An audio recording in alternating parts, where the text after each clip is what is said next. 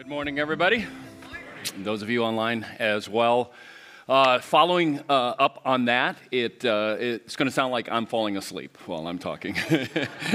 I thought if we, if if Pastor John, A K A Pastor Love, uh, did that for an entire sermon, we'd leave here with headaches. Uh, What energy. And uh, so now for the second message. That was fantastic. That was awesome. Um, so we are in the last week of our series uh, called Spirit. It's on the Holy Spirit. It's been a four-week series. I want to encourage you to open your Bibles to First Corinthians chapter twelve. If you don't have a Bible with you, we have Bibles in the seat rack in front of you, for those of you who are here. And uh, you can, um, it's on page eleven fifty-one in those Bibles. And while you're turning to the passage, I want to remind you that one of our core convictions at Five Oaks is that understanding the Bible doesn't have to be a mystery. Neither does understanding our place in God's story. So when we gather, we study, and we learn from the Bible, and we listen to the Holy Spirit speak to us through His Word, and we reflect on our part in God's story. So please join me in the prayer of illumination on the screens. Almighty God, by your Holy Spirit, illumine the sacred page, we pray, that our minds may be open to receive your word, our hearts taught to love it, and our wills strengthened to obey it through Jesus Christ our Lord. Father, we bring to you the earthquake uh, victims in Turkey and Syria. We pray for the leaders in those nations, that they will lead well and that they will Uh, make aid available that's coming from all over the world. I pray, Father, for a spirit of cooperation between all the organizations that are trying to help, and I pray for protection and provision for all those who are grieving and suffering because of what's happened. I pray that the response of your church around the world will bring honor and glory to you. I pray this in Jesus' name. Amen. All right. So, before we uh, listen to the reading of the passage and follow along in our own Bibles, I want to call your attention to a couple of things so you'll get a little bit more out of this sermon and the reading itself. I want you to look at chapter twelve, verse one, where the Apostle Paul writes this. He says, "Now about the gifts of the Spirit, brothers and sisters, I do not want you to be uninformed." Now, uh, if you're new to the Bible, you need to understand this is a letter that was written by the Apostle Paul to a real church in real time that was having a lot of problems. And there was a couple of things that were going on there. One is they sent him a letter, and they were asking him all kinds of questions. And in chapter seven, it says, "Now about the matters you wrote about." So those are the questions that they asked or comments that they made. And every time in this letter, where it happens several times, it says, "now about," it's referring to something that they wrote to him. But he also says in chapter one that there is a group of people from the church that came to him and ratted on the church. It's not the word he uses, but told about what was happening in that church. And it's ugly. It's not good at all what was happening in that church. So everything that Paul writes in First Corinthians is either referring to what he knows is going on or the, the letter that they wrote. And what you get here is everything here is very specifically written to what he knows is going on as, they, as he answers their question. All right? So this is not a theology of he's going to be talking about spiritual gifts. It's not like he sat down and he said, "I think today I'll write about spiritual gifts and see if I can get it published in some journal somewhere." Okay, he is writing to a very specific situation. It's important to understand that as you are looking at that. And so this is true for all, all the books of the Bible. Actually, there is a situational, historical, cultural context, literary context. You always have to ask the contextual questions if you're going to understand well what's being written. So with that in mind, follow along as one of our Five Oakers reads our passage for today. First Corinthians twelve one. "Now about the gifts of the Spirit, brothers and sisters, I do not want you to be uninformed." Verse four seven. "There are different kinds of gifts, but the same Spirit distributes them. There are different kinds of service, but the same Lord. There are different kinds of working, but in all of them and in everyone, it is the same God at work. Now to each one the manifestation of the Spirit is given for the common good." Verse eleven through twelve. "All of these are the work of one and the same Spirit, and He distributes them to each one, just as He determines. Just as a body, though one, has many parts, but all its many parts form one body, so it is with Christ." All right, so uh, British uh, historian, Bible scholar, N T Wright, excuse me, writing on this passage, starts by reminiscing about what he says is one of the, his favorite experiences when he was in school. And it was playing in the school orchestra. And he said he had had a couple of years of piano, and then he decided he wanted to play in the orchestra, and he chose as his instrument the trombone. And so he started lessons on the trombone, and eventually, when he got good enough to be able to play in the orchestra, he joined the orchestra, and he said it was so amazing, you know, go from playing by himself to playing with all these sounds combining together to make this beautiful music when it when it came together, of course. So it didn't take long, he said, though, to discover that there is uh, something that's going on within orchestras. He says there's a pecking order in orchestras. Uh, for example, strings rule, and within strings, the violin rules. Um, but he said also within the wind section, there's a pecking order. Flutes and oboes feel superior to brass. And in the brass section, trumpets feel superior to trombones, which is his instru- instrument. And then he writes, he writes this. He says, the only form of animal life lower than a trombone, it seemed, it seemed to me then, was the tuba, the triangle, and the timpani. Anybody play tuba, triangle, or timpani in an orchestra? You're not admitting to it? Okay, nobody. All right. Uh, all this is normally meant for good fun, but it does create a strong hierarchy among musicians. Of course, there are sudden moments when everybody depends on instruments that are normally looked down on.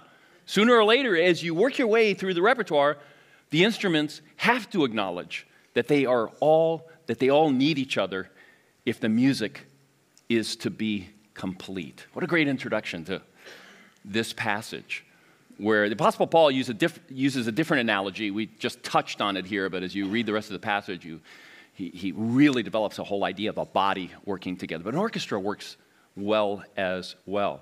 So N T Wright says this about the situation that was happening in Corinth, what Paul knew was going on. And by chapter fourteen, he's still talking about spiritual gifts, and it becomes really clear what's going on there because he starts calling certain things out. But this is um, what N T Wright said. Within the Christian orchestra in Corinth, so to speak, there were some who considered themselves superior to others, and there was a danger as a result that the whole symphony might be played out of balance and even out of tune. That's the situation that's happening there.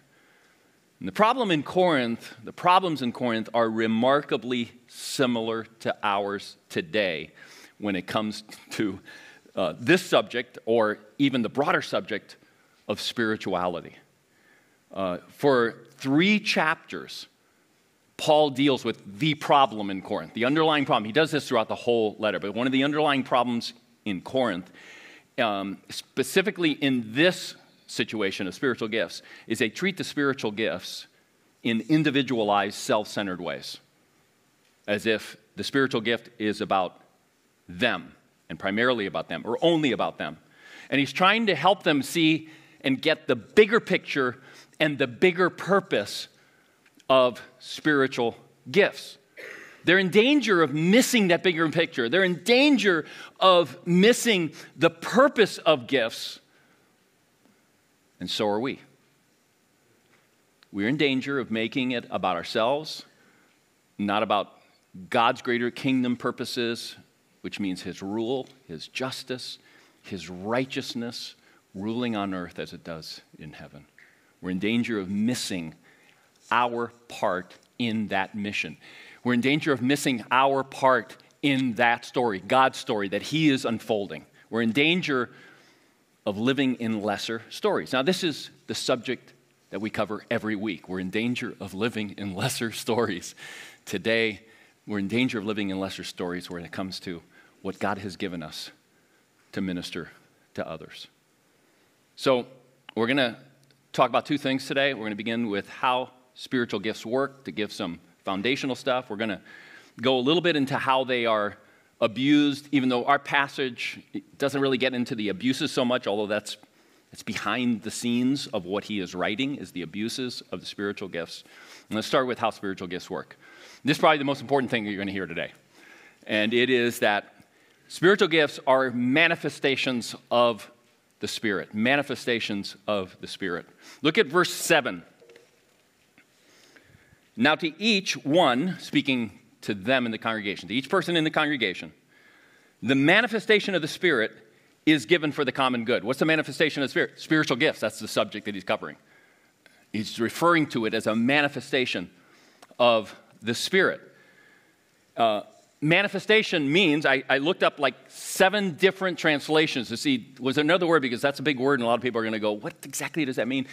Every translation used the word manifestation, uh, except for a paraphrase, uh, used something else. So um, I, I, I had to do a little bit more digging, but primarily that word means a revealing of sorts, okay? So it's a revealing of sorts, and that's how it's translated sometimes. The word, that same word in Greek is translated as revealing. So spiritual gifts reveal, that is, they manifest the activity of the Spirit. That's not in your notes. Write it down if you're taking notes, okay? Spiritual gifts reveal the activity of the Spirit. Um, if you're a Christian, you have put your faith in Christ and received what Christ did for you on the cross. You possess God the Holy Spirit. Now, that's not news to you if you've been around here for a while or if you've been part of this series, because we've talked about that, but you possess God the Holy Spirit. He is in you. And one of the ways he reveals what he's up to in you, he's not just sitting there in you. He is at work. And one of the ways that he reveals what he's up to in you is by giving you gifts for serving him and his kingdom. So when you see a spiritual gift being used, it is a manifestation of the Spirit. So now look again at verse seven through eleven. Now to each one, a manifestation of the Spirit is given for the common good. To one, there is given through the Spirit a message of wisdom, to another a message of knowledge by means of the same Spirit, um, by means of the same Spirit. To another, faith by the same Spirit. Okay, it's driving this point home. To another, gifts of healing by that one Spirit. To another, miraculous powers. To another, prophecy. To another, distinguishing between spirits. To another, speaking in different kinds of tongues. And to still another, the interpretation of tongues.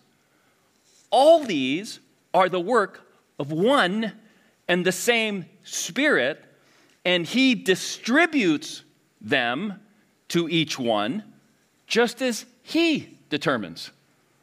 He's the determiner. And he is the distributor of the gifts. Now, notice what Paul is doing here.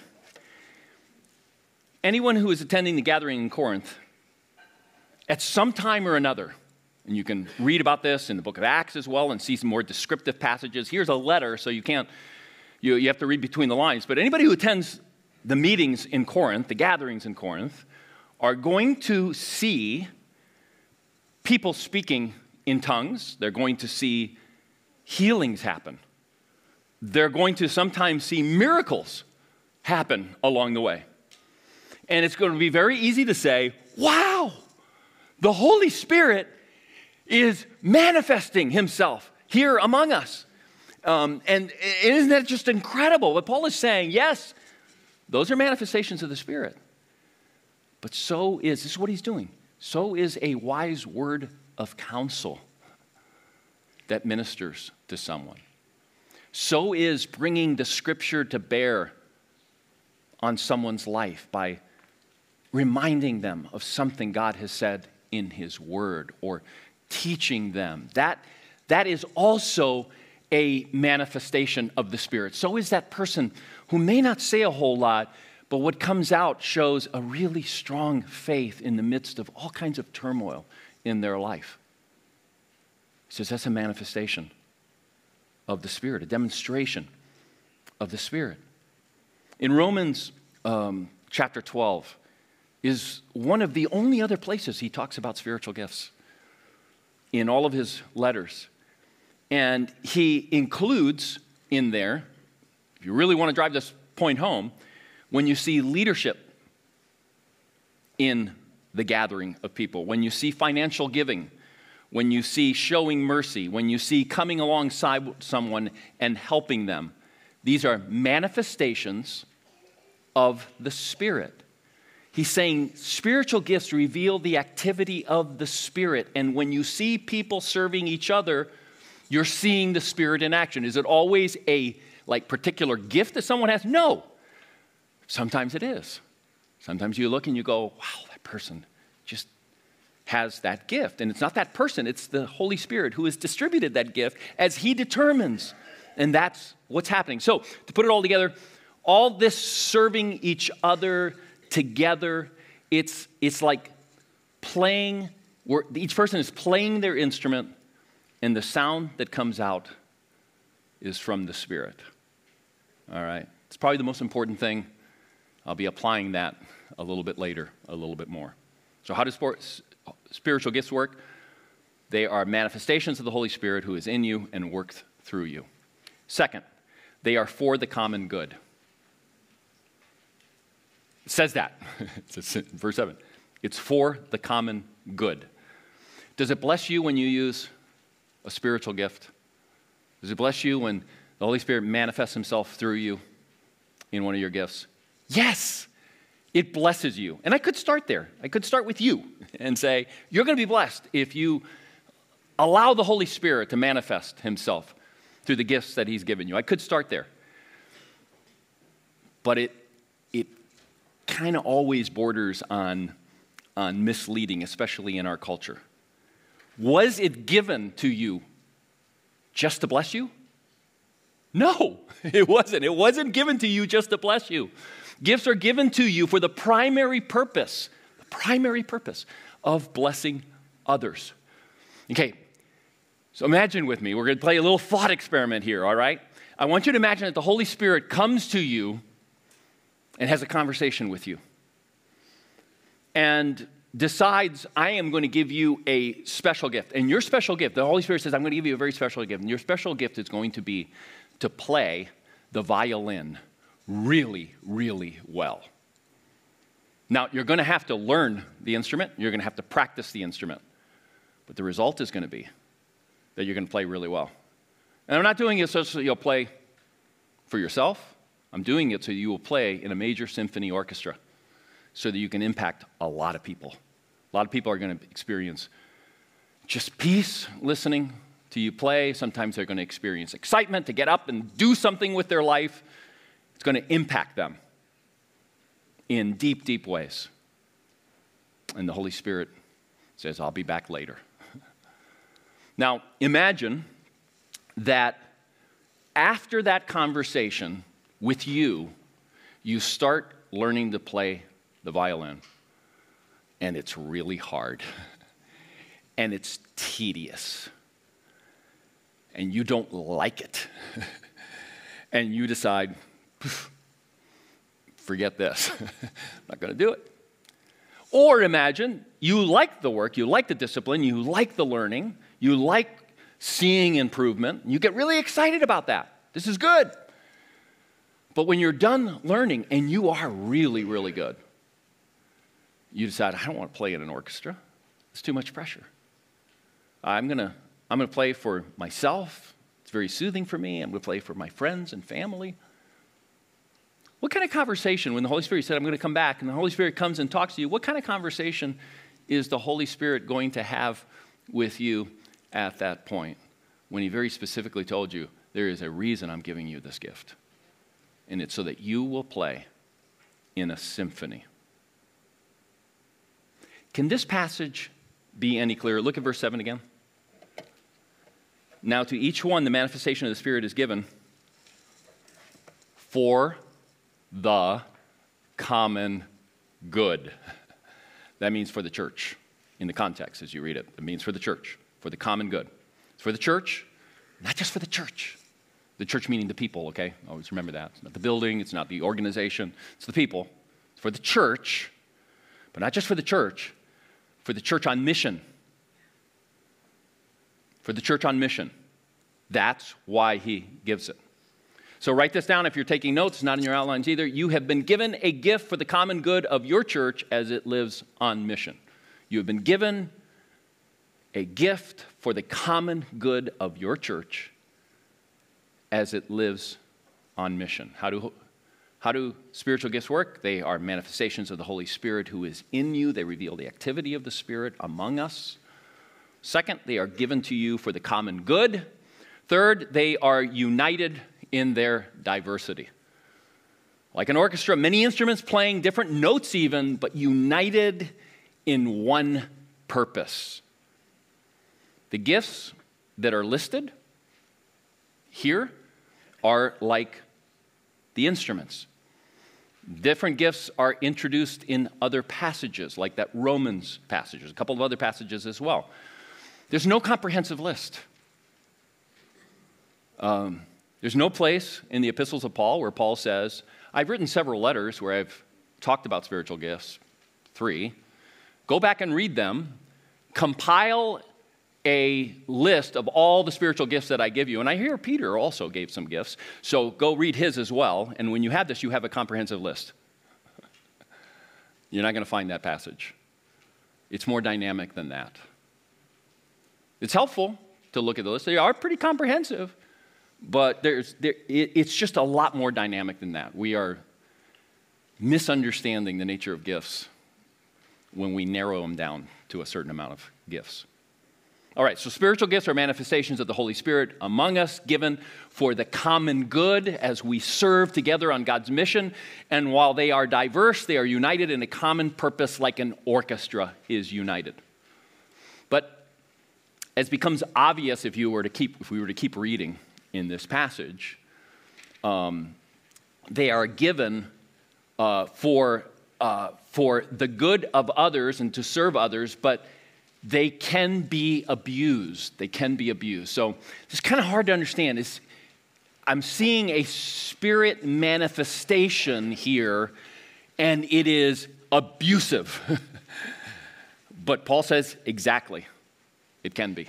In the same way, uh, the, uh, an analogy that I thought of, it's the same way as if, um, if you are ordained by a church, which is a Holy Spirit action, to do a particular kind of work. So you have a calling, and you're working with a certain amount of authority given to you by God. Can you abuse it? Yes. We get the idea that spiritual gifts are like, you know, like some kind of old-fashioned idea of demonic possession, like zombie-like, you know, I'm in, I'm out of control. It doesn't work like that. Paul literally says, you can control it. Right? You can control it, and you ought to use it in a way that's positive, not a way that's negative. So I want to talk about the abuses because it, it gets to some of the things that we need to get to. So one of them is elevation. There's an improper elevation of some gifts uh, over other gifts.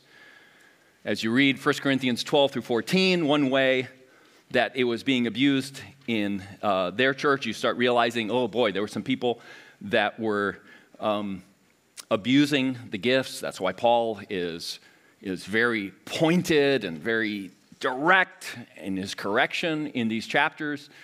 And the specific gift that seems to be abused more than any other gift is the gift of tongues in that church.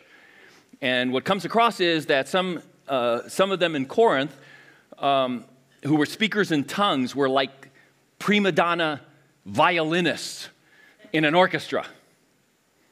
Now, when I wrote that, I thought, well, maybe I ought to scratch that. There, we have violinists in our congregation. They might get offended, but I think they would go, yeah, I've met some of those prima donna violinists. And if they haven't, then they are probably the prima donna. So that's, that's the reality. Um, conclude for yourself on that one. Uh, so some gifts are more impactful than others. It gets kind of weird in chapter fourteen. I was going to go into it. Don't have time. But Paul says, hey, no, I actually prefer some gifts to others. I would rather you be speaking some intelligible words than some unintelligible words that require interpretation. I, I'd really rather that. Uh, it's more impactful. Uh, but it, one isn't superior to the other. The, the person, certainly the person that is expressing that gift is not superior to another person.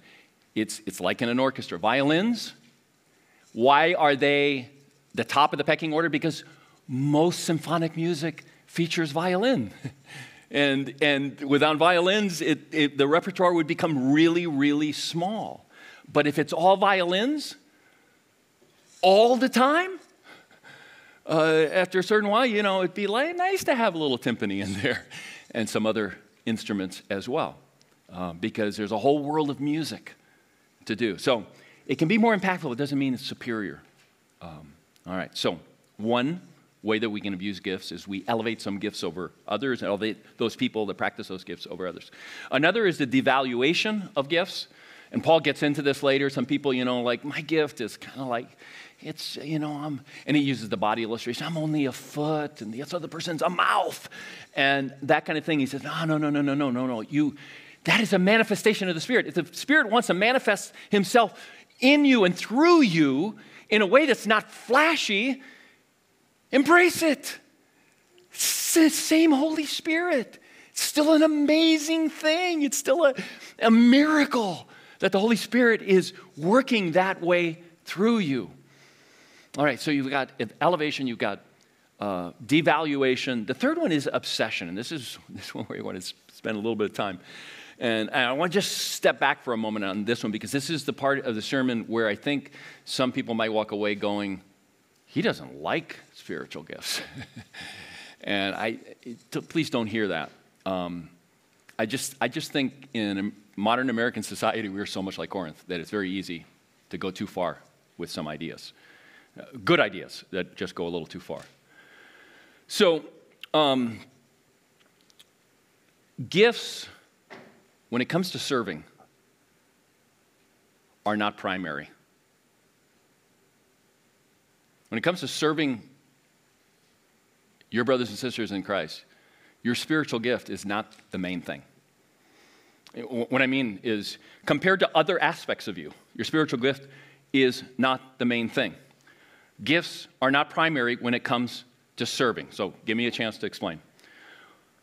When you become a member at Five Oaks, one of the things we ask you is, we, we give you a list of spiritual gifts, the ones that are in Scripture, try to define them the best we can, even though Scripture doesn't really give definitions, so sometimes it's a little bit of a head scratcher. But we try to define them the best way we can, and we say, which of these, look at them, which of these do you think are your spiritual gifts? Because gifts are a thing, and they are important when it comes to serving. But we, we ask that. But frankly, I doubt any of the members in Paul's churches, or very few of them, especially the ones with non-flashy gifts, knew what their top three gifts are. That's a modern invention, okay?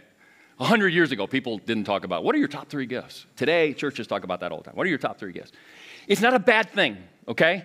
I'm just saying, in Paul's churches, they probably didn't know because it, it just it wasn't that prominent. Read all of Paul, and you just go, it really wasn't. He mostly talks about it. The only other time he talks about it is, it's like, he mostly talks about it when it's a problem.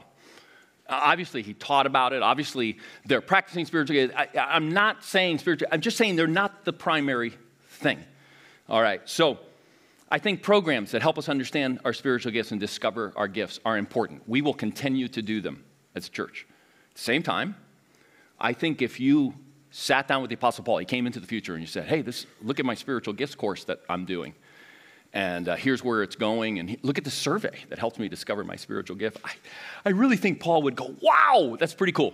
I, I like that. I'm not sure it's what I was talking about exactly, but I can see many connections, so it's good. Way to go. But if you spent the same amount of energy I think this is what Paul said. If you spent the same amount of energy talking about sacrifice and hard work when it comes to serving God, because it doesn't matter if you're, if you're practicing your spiritual gift, there are going to be times when practicing your spiritual gift is going to be sacrificed and it's going to be really hard work. And if you're not talking about that, a lot of people quit using their gifts, like the violinist, like if the Holy Spirit told you, and you go, this is too tedious. That happens. Um. Have you talked, Paul would say, have you talked about God's calling on your life? You know, a stirring in your heart for a ministry, a, a, a group of people, a need that's out there. Have you talked about that? Um, because if you'll listen to God's calling in that stirring, that may be the Holy Spirit speaking to you and directing you for ministry. Um, have you talked about, Paul would say, have you talked about how God can use not just your spiritual gifts, but all your experiences, good and bad in your life for ministry. And he can use your talents that are not spiritual gifts. You had them before you were a Christian. Uh, skills that you've trained for, formal education, all those kinds of things, that he can use that for his purposes, and that he wants you to dedicate your experiences, talents, gifts, formal education, training, all to him when you serve in the church with God's with your brothers and sisters, when you go into your workplaces. He wants to use the whole package of your life. Have you talked about the fact that when you know someone's name, or you talk to their children, and, and they, the children know you um, in the church, an adult. The children know this particular, you, particular adult, and know that they are seen by that adult and cared for, noticed, treated like a real person, that that is ministry that's happening, and the Spirit is manifesting himself through you. It may not be a gift, but the Spirit is manifesting himself through you. And I think the Apostle Paul might say, if you obsess on spiritual gifts, you might wind up like one of my churches. Have you ever read one of my letters to Corinth? This is why at Five Oaks we ask for more than what your spiritual gifts are. We ask a lot more than that. You know, what are your skills, passions, experiences, all that sort of thing when you become a member. Now, before we begin our response in a few moments, I, I want to underscore a couple of things. Uh, and... Um, God the Holy Spirit will manifest himself through you for the common good of the church and its mission. And I, I want to use just a sports analogy, because I've been using music, just for those of you who are more into sports and not into music. Just think about this for a second. Let's say God had had the same conversation with you and he said, you are gifted. I have gifted you to tackle people. All right, you're going to tackle people really well. Um, it would not be a good thing if you practiced that gift on the bench. It'd be dangerous and uh, harmful to people and maybe to yourself. Um, so, and and it wouldn't be the using of that gift. You'd have to get in the game. In the same way, use your spiritual, using your spiritual gift without engaging with God's people in service, it's not, it's not using your spiritual gifts. You got to engage with people. So here's the thing: get in the game. Get in the game. Serve. Now, this isn't going to go in the direction that you might think. I want to, I want to, I want to explain what this looks like. It starts right where you are, right now, where you're sitting, literally sitting right now. It, it starts right where you are, where you're sitting. Um, if you think that your first step is discover your spiritual gift and then go apply it, which is sometimes the impression that we give, I don't think we mean to, but we give that impression, you're wrong. You discover your spiritual gifts as you serve. You discover your spiritual gifts as you serve. How do you then discover where to serve? It begins right where you are. It begins right where you are, where you're sitting. Um, it extends into the commons. Sometimes it extends into the parking lot, and as you're interacting with your brothers and sisters in Christ. If you're in a home small group, it begins there. You serve the people in that group through prayer, encouraging words, bringing the scripture to bear to their lives, um, and, and, and, and just ministering to people. That's where it all begins. Um, it's happened already as we've gathered, as you sang, and the people around you, well, it's not really the people around you that heard you, because most of us don't sing loud enough for the people around. We, that, we were kind of afraid of that. But it's more that your voice entered into this, our voices together, and we could all hear people singing. And by the way, if you want to hear the congregation singing, sit out here where these uh, speakers aren't, you know, kind of taking that away. Sit right out there and you will hear a beautiful symphony of voices of praise to God. And it's beautiful. Now, maybe your voice wasn't beautiful and you don't have the gift, okay? But the Spirit is manifesting himself through you as you enter into that. All right, so start where you are, wherever you are, gathered with God's people. Secondly, serve as a volunteer. Now, what I'm about to say right now, may you may say, Henry, you sound like you're anti-volunteer. I'm not anti-volunteer. I really believe. I think there's a real danger of uh, people like me, professional Christians, that run churches, to equate getting in a volunteer role with using your spiritual gift with service. Like, that's the only way. And if you're not a volunteer, if you haven't gotten into a volunteer role, you're not doing God's work, all right? That is simply not true. Simply not true. I think if I asked all my pastor friends, do you mean to say that? They would say, no. Well, you just said it in a million different ways. And I have. I've said it in a million different ways. So I want you to understand, when I say volunteer, uh, it's not the only way. You cannot fulfill a volunteer role and do beautiful ministry with God's people. You can come in that door, and from that time you come in until the time you leave, you're doing ministry. You can come in and say, hey, how can I help? That's one way of doing it.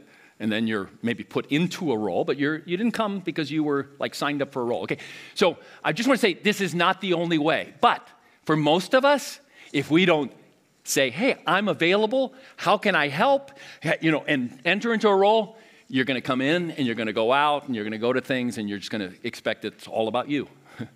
All right, so volunteer roles are ex- an extremely important tool, and we can't live as a church without it. Everybody just showed up and said, uh, who can do the soundboard today? You know, some, some weeks you wouldn't be able to hear us. Um, uh, who's going to play the instruments today? Someday you'll, some days you'll wish. I wish they'd put people in that role that actually knew how to play, play the instrument, because that person cannot play, you know, that kind of a thing. So, all right, so I'm not anti-volunteer. I'm very much volunteer.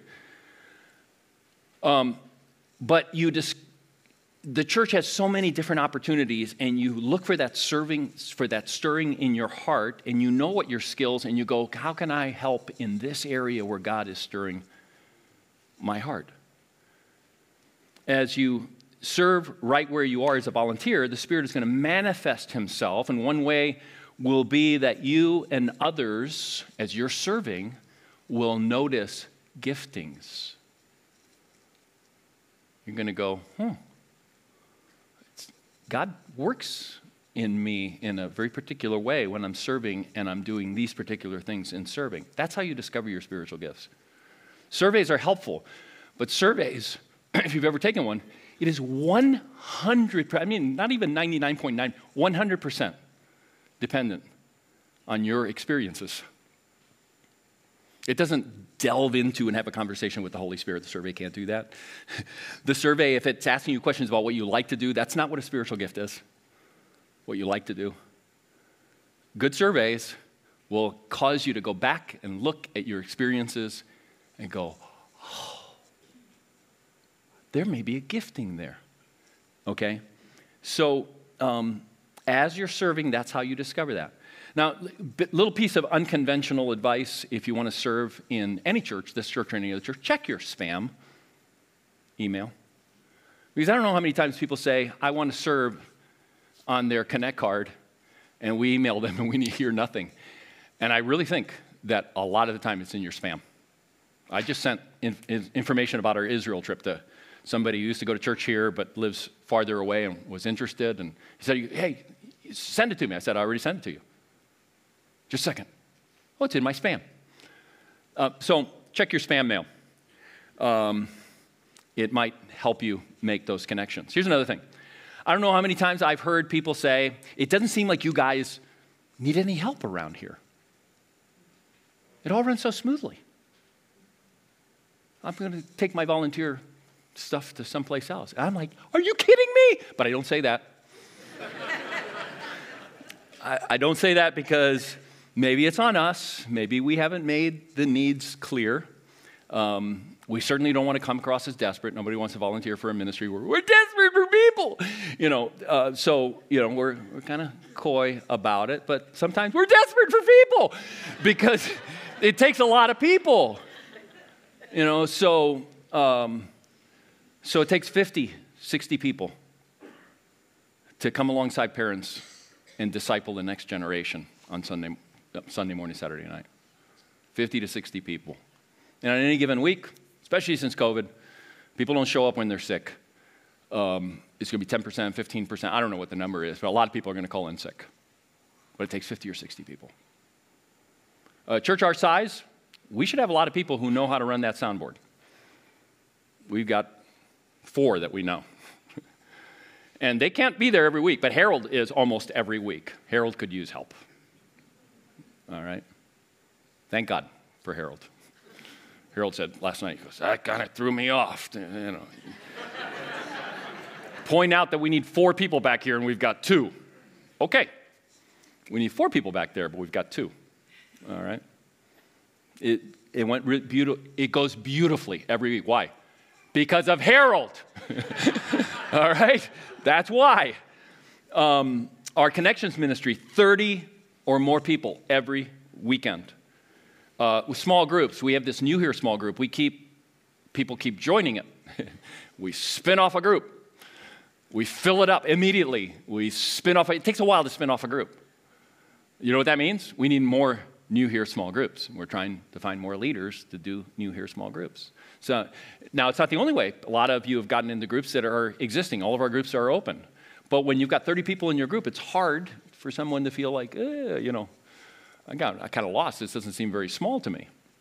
Some people in thirty-person small groups need to go, hey, why don't we go start a small group so we can make more room for people to experience what we've gotten to experience?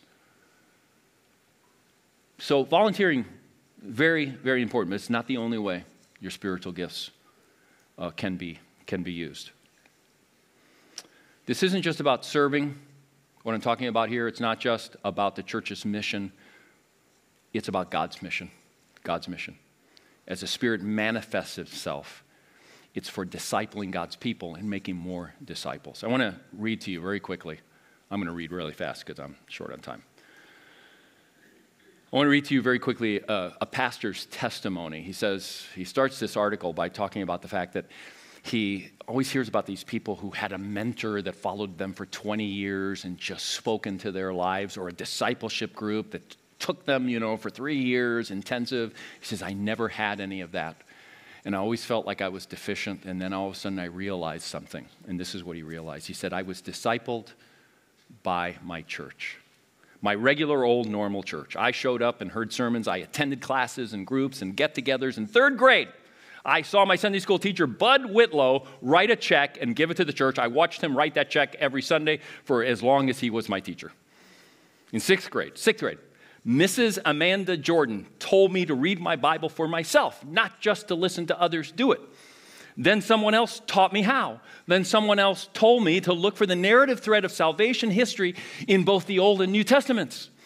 In eighth grade, a young dad from church took me to visit the sick people and showed me how to pray with them. Sometimes he'd tell me to jump in his truck and take me to visit the people who were new to the church. He'd always put on his ball cap to drive and take it off when he was about to go inside. A few times, people prayed to be Christians when we went to their home.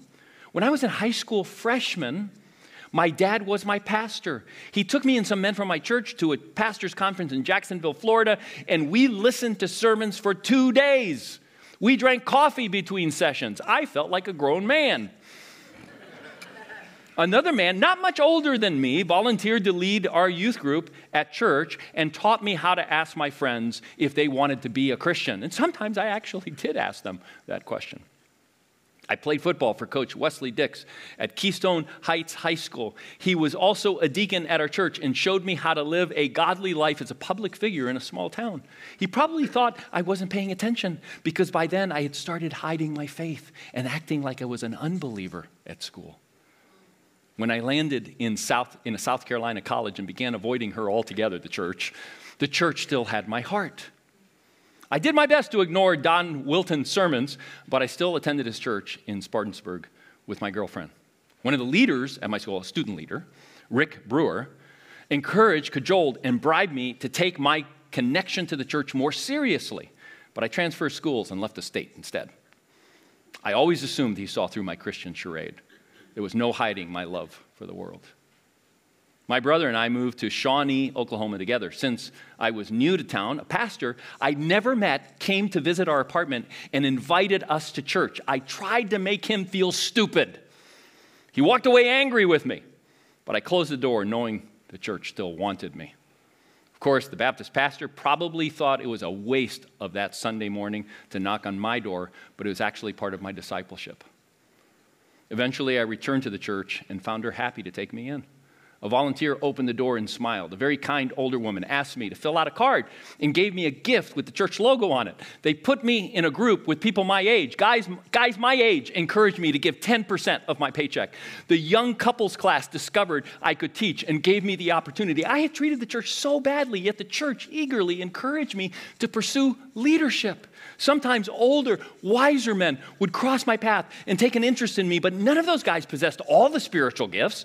I learned they were just men. If I was hoping for a spiritual guru or all-in-one spiritual guide, father and pastor, they failed. But as parts of God's body, they did their job. These were good men, each deficient in some way. Individually, they were less than what I needed, but corporately, they were the body bringing me to maturity. God never gave me a spiritual father who would play Paul to my Timothy, but I'm not sure that's very common anyway. Instead, He gave me his very body. I was discipled by the church. Last night, I'm going to try not to, I, I just, when I started praying and just thanking God for the people that spoke into my life growing up in a church very similar to his, I mean, I just couldn't, I had to stop talking. I could just couldn't hold it together. So many of you have stories like this. So many of you are starting a story like that, if you will stick with it, with God's people. It's amazing. Just absolutely amazing. And it's never ended. I'm looking around here. So many of you have impacted me. You do every week in your singing, because I stand sometimes over there or over there and I hear you. But then individually, I know many of you. You've been in small groups with me, and you've ministered to my kids as they were growing up in this church. So get in the game. Get in the game. Let's begin our response by taking the bread of the communion.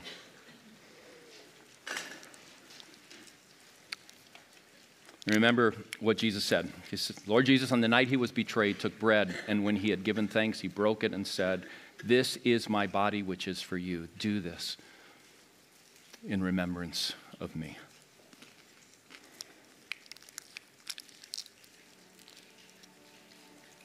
In the same way, after supper, he took the cup, saying, "This cup is the new covenant in my blood. Do this, whenever you drink it, in remembrance of me."